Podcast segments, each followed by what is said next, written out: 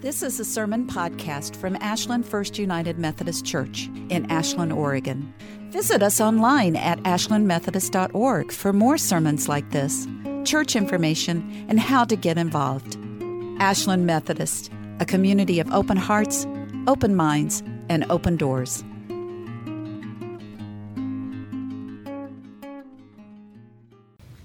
We are almost all the way through August, and we have been taking this beautiful story of Jacob and Esau and uh, walking through the story and looking at the places where it presses in against what is going on right here and right now, so many thousands of years later. And we had a complementary reading this morning from the book of Job. And the book of Job is uh, the book uh, of lament uh, that follows the story of the man Job, who has led a blameless life. He led a blameless life in that he followed all the commandments, uh, that he did what was right in the eyes of the Lord, uh, and that somehow he became a pawn in a discussion among the gods and the gods' advisors, saying, to, saying well, the, this was an argument posited by the Satan, uh, the advocate for the other side. We have a whole mythology wrapped around Satan, and we know that there is evil in the world. But in this story, the Satan, um, he kind of serves as a um, rhetorical butthead, probably. I mean, just to put that out there, he's going to take up the devil's advocate position. And do we love people who do this? No. Uh, and we don't have any extra love for the Satan in this setting either. And the Satan says, hey, if you weren't so good to Job, if Job wasn't so able to lead such a blameless life, if things didn't happen so well for him, I bet he wouldn't really be faithful at all. And God says that's not true. And Satan says, yes, it is. And God says, no, it's not. And Satan says, yes, it is. And that went on for a while. Probably. But eventually, God decides to show this devil's advocate that Job's faith is, in fact, stronger than just all the good things that have happened to him. And what happens next is rather awful for Job. Everything goes wrong. Everything. His beautiful family dies. His land turns to dust. He gets covered in sores. He sits on an ash heap and he wails to God that this is not fair, that this is not right that something has happened that is directly in contrast to the covenant that we are given as faithful Christian people. In that case, it was Christian, uh, Judean people, Hebrew people, the Israelite people. That he had followed God fully, was fully blameless, and this is not the contract. We had signed on this line, and this is not the contract. And so Job's three friends come to comfort him, basically to tell him, You must have done something wrong. Because there's no way, they too believed this. There's no way that anything bad can happen to you if you are good enough, if you are faithful enough, if you are wonderful enough. Anybody hear that growing up? If you're just good, right? Even, even when our parents admit to us that this vaccination is a good thing, but it's going to hurt, it still wraps around this idea in our head that we've internalized that if we're good, good things will happen to us. And if we're not good, we're going to get what we deserve. How many people have seen people who are not good get what they deserve? Right? It's enormously frustrating, you know? Like, gee, I'd sure like a public example made of that particular person there. It's not very nice of me to think that in my Christian heart, but I don't count as being as pure as Job. I am not. I struggle. Anyway, his good friend Bildad says to him, If you are pure and you do the right thing, then surely God will become active on your behalf and reward you for having done all the right things. And Job is probably too beaten down at that point to scream and kick at Bildad. But it's just not true. And all of us, most of us, many of us, have had to grapple with this deep unfairness in the world. That though we are taught, if you are just good enough. And how many women in here have the patron saint of nice around their necks? Right? I see some hands up in the back. Be nice. Be nice. And for men, it's a different counter thing, right? It's like, well, just be manly and suck it up. Can you say suck it up in a sermon? I think you can. I think I did. But there's truth in that common expression, isn't there? You know, okay, I don't care if you don't like your vegetables, eat it all. If you're manly enough, you can take 3,000 pounds of broccoli on your plate and like it. That's really unfair. It's enormously unfair. So, in our lives, sometimes we forget this when we read Bible stories we get to a story of Jacob and Esau, and even our wonderful rabbis of hundreds of years ago, before even Christianity, they sort of got locked in some of these traps of, well, Esau must have been bad, and Jacob must have been good. The commentaries will tell you this, and we'll hear about how well, Esau was just less than human. He was foolish, so he wasn't as good. He was hairy, so he was more like a beast. He was from Edom, and we all know the Edomites. Ooh. And God's blessing for Jerusalem comes through Jacob's line, so it must be Jacob who is pure and blameless, and Esau who is wrong why in our real lives can we identify where that reasoning is really faulty? In fact, our Bible, Job, tells us that's not maybe the best way to think about it. And yet we persist in seeking these allegories that put us in the privileged spot. So, who, who thinks that they must be with Jacob rather than Esau? Right? We find groups of people find ways to sort of take on the privileged spot as theirs and those other folks in the less than privileged place. And something, not only are they not, are they less than privileged, but something must be wrong with them. Right? And that means if me, myself, that I trip or something bad happens to me, instead of thinking, well, gosh, you know, I'm going to yell at God about that for a while or I'm going to try to figure out what's going on here. I can first have to wrestle with the demon that tells me that I'm not loved by God and I'm not good enough, and that my life doesn't matter as much as other people's lives do. As a female, I've experienced that. Many of us have experienced it in different settings in different ways. Being a West Coaster on the East Coast, I experienced that.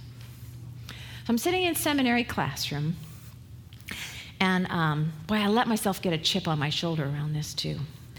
And it was uh, Drew Theological School, and many, many, many, most of the folks who went to Drew came from the East Coast and around the New Jersey, New York area.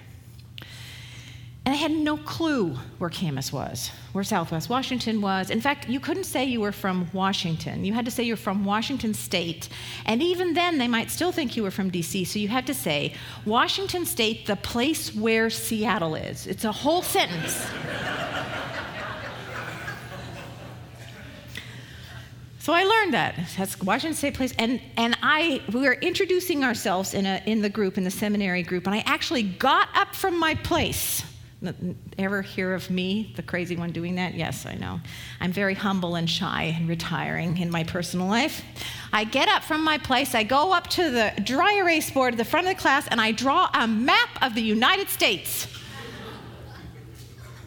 Okay, this is the East Coast, where we are this tiny little, tiny little dot that, you know, maybe God forgot about one day is New Jersey. And all the way over here, this gigantic state here is Washington State. I didn't actually say that, but the chip on my shoulder wanted me to. It just felt yucky. It felt yucky to be so not thought of, discounted, that my experience wasn't part of the norm, and that there might be something weird about me that I wasn't from New Jersey or New York. Now, I loved being on the East Coast, so I'm teasing everybody over there to a degree. After my chip, you know, that really actually helped exorcise. I had myself a mini exorcism in front of that dry erase board because I got to see myself and how worked up it was about this. So, Jacob and Esau, you know, Jacob has stolen the blessing of his brother. And I would ask us to wrestle with that.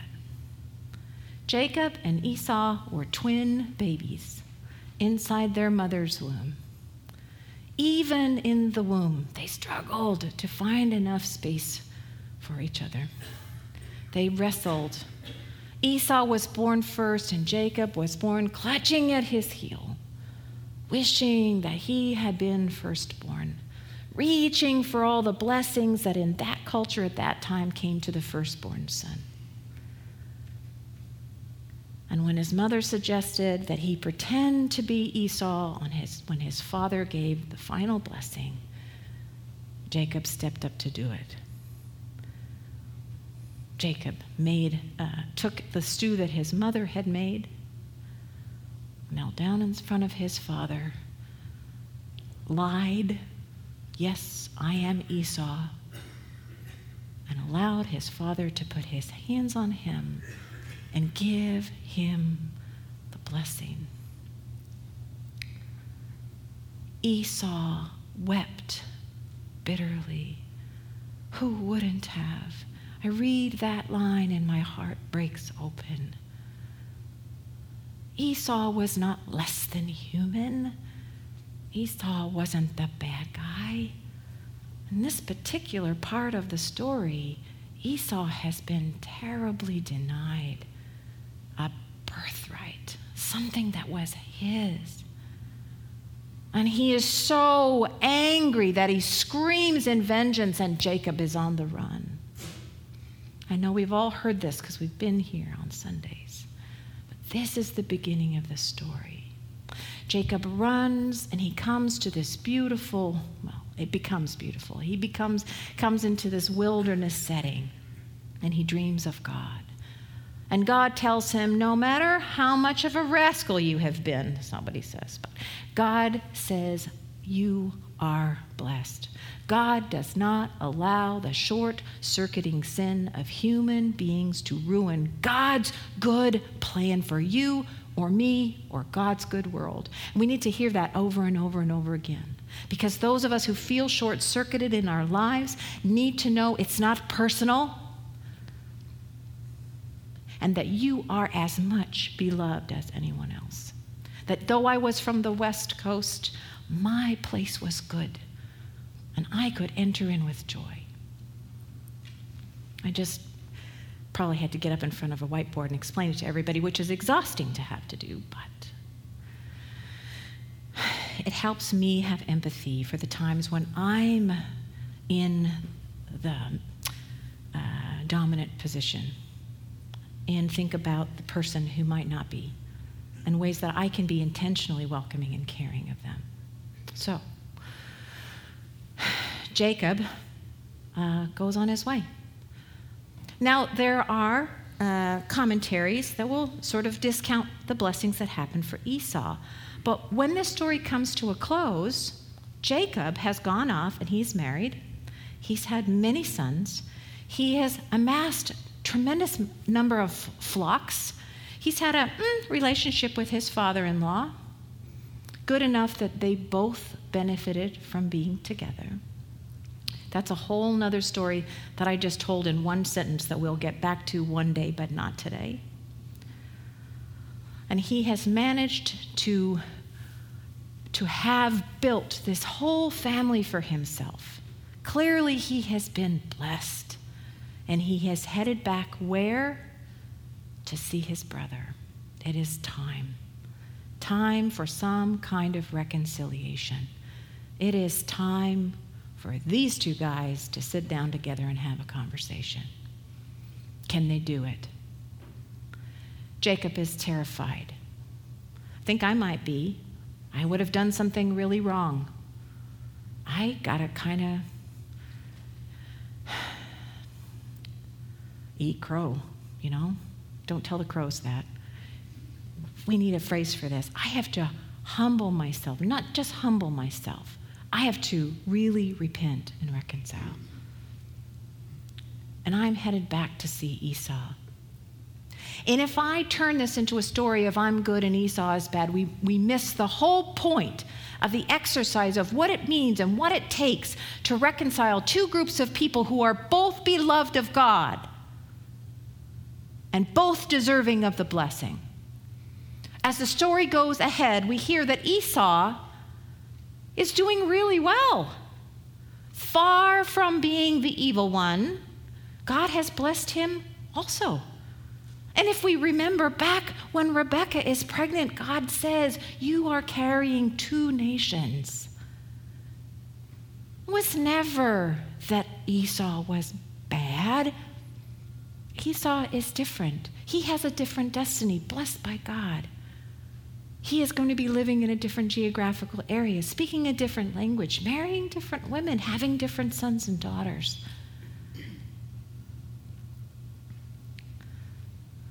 But, you know, these brothers, how, what are they going to do when they meet? When the bill comes due? What's going to happen? And Jacob is on the move with an entire family. It's a very vulnerable position for him. He has babies, he has calves and little kid goats. Uh, he's got a, a whole household he has to feed. This is, this is a very vulnerable position for him. And what we hear is that Esau knows he's coming and he's on the way with 400 men. Now, the story tells us that much. Why? Because the story wants to ramp up a little of the stakes here, right? So we get what's at stake here for, for, uh, for Jacob. And we want him to man up. And at this point, manning up is this being in prayer to God, saying, I did wrong.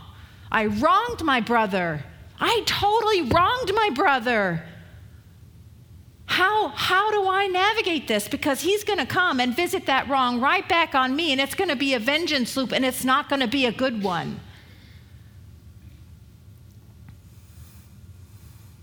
And he doesn't want to go. You know what he does? He sends some uh, servants and some flocks ahead of him. You, you go first. What? It's not Monty Python. You go first. And he's hoping to soften Esau up a little bit. Here, you go first. You have some of those. Oh, do you want to be the servant that's in charge of that? Well, thank you so much, Jacob. I appreciate that. Especially if they heard the rabbinical stories about how evil Esau was. Great, thank you. So off they go. And Jacob stays on the other side of the river. So all the flocks and everybody go on this side of the river, here, where Esau is coming with his 400 men. Jacob's like, I'll spend the night over here. Just, you know, the river is like right there, but I'm, I'm just gonna, just don't worry about me. I'm over here. Sometimes I worry about Jacob, I'm not gonna lie. Jacob doesn't wanna have to deal with this, he's afraid. But I actually have empathy for Jacob. I think I'd be afraid too. Do I really have to? How many have had a kid in the back seat? Right? Stole some gum from the, from the department store we are now going back to talk to the manager about how we don't steal gum. How much that little kid is like shrinking into the back of the car seat, right? Do I have to? Do I really have to? Yes, you really have to. Well, can't my sister go in instead and butter him up first? No, she can't. So Jacob spends the night, we are told, wrestling, a word we cannot uh, define. Isn't that good? That particular Hebrew word, we fight like blazes over what it means. but most likely it means angel. A manifestation, a physical manifestation of the presence of God and Jacob in a human or angelic form, we are not sure, but they have a physical wrestling match. This is not a war of words like in Job. This is a physical wrestling match where they spend the night on the sea on the shore of that river fighting it out. Jacob doesn't want to go. The angel's like, "You got to get it together, dude. You just have to get it together."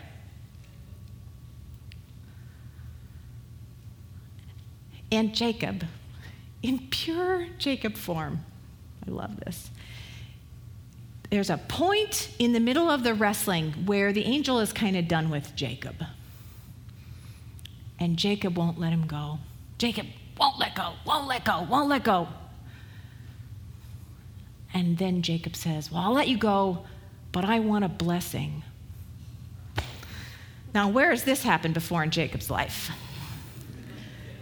Jacob, the man of stolen blessings. Want a blessing. Lucky for Jacob, God has already blessed him. The bar isn't about Jacob being pure. It's not about whether Jacob is good enough. God is already working in the history of humankind, and Jacob is already a means through which God is acting. It's not about whether Jacob is good or bad. God is doing this. And so the angel says, Yes, be blessed.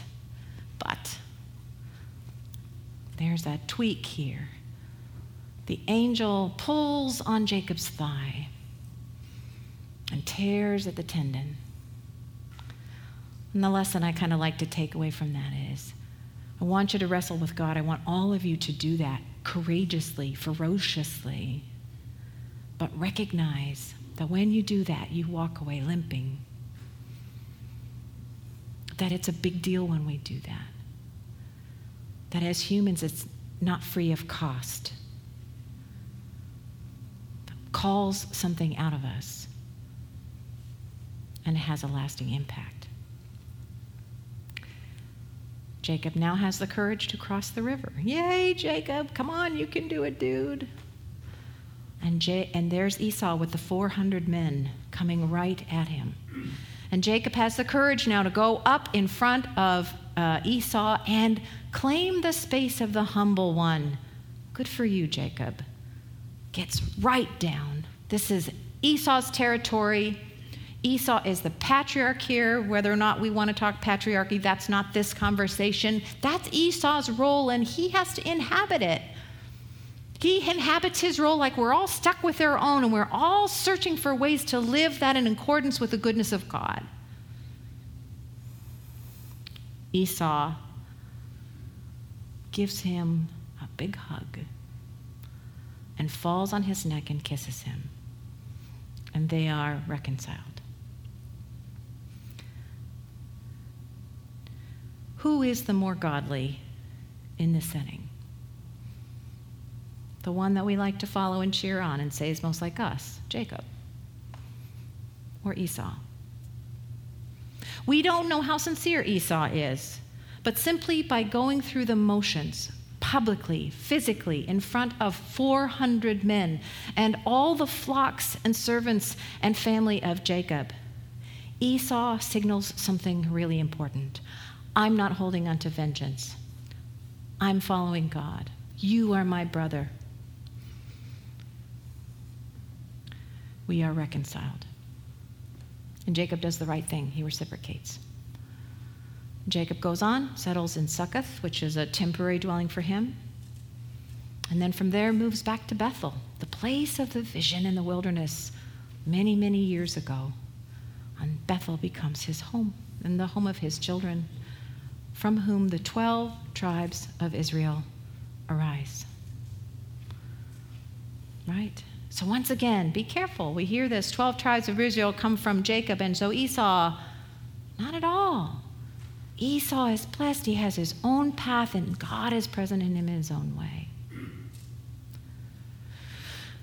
it's really impossible not to talk or think about the problems that we have in our own country with racism when we hear the story of something like Jacob and uh, Esau. How easy it is to identify somebody based on gender or language or cultural customs or uh, the hue of one's skin and decide that there's something about them that is different than us. And it's a very quick step to, and they're not as good and God's not working in their lives. Their life doesn't matter as much as mine does. Jacob's flocks don't matter as much. I mean, Esau's flocks don't matter as much as Jacob's flocks. Esau's kids don't matter as much as Jacob's kids. They're not going to be the 12 tribes of Israel. But who displays a love of neighbor? Who actually meets the greatest commandment in this story, the one that Jesus set down for us? Esau or Jacob? Well, Esau does.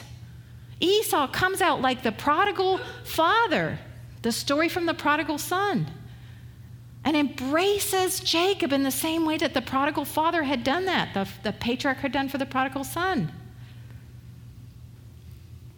So it's really, really, really difficult sometimes in our myth making as real, regular human beings. We want to create categories and we want to see ourselves as the good part of that category so much. I know I do.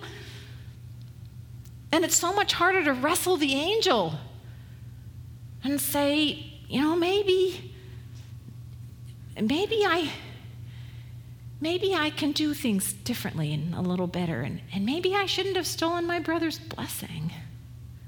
Maybe I didn't mean to, and maybe I just really wanted it for myself so badly I even demanded it from the angels. But we are all God's children. Esau and Jacob shared Rebecca's womb.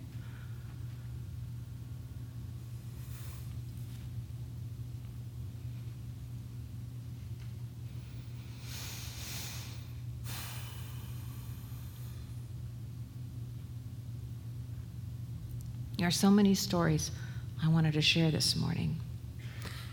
But my gut tells me that I've already gone over long,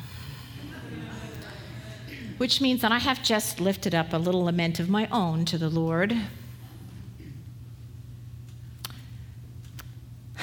Do you hear that you are good? Do you hear that your neighbor is good? Do you hear that we are, in many ways, raised to believe certain things about each other that may not be true? and that we are called to question those things, even at cost to ourselves. Those are the things that are so important to us as Christians that we hear that and we learn that and we teach that. Christ and the early church practiced a radical, radical inclusivity.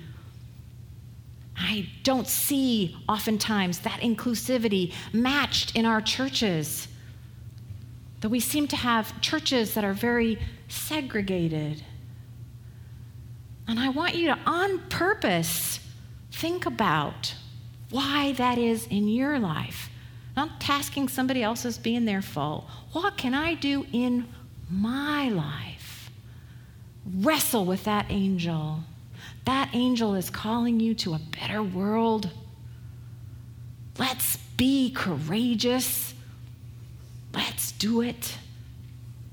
And let's do it together, right? As a beloved people of God in the power of Christ who charges and loves us. Because we can't do it alone. It is in Christ that this work is possible and that this work is done. Can I get an amen? Can I get an alleluia?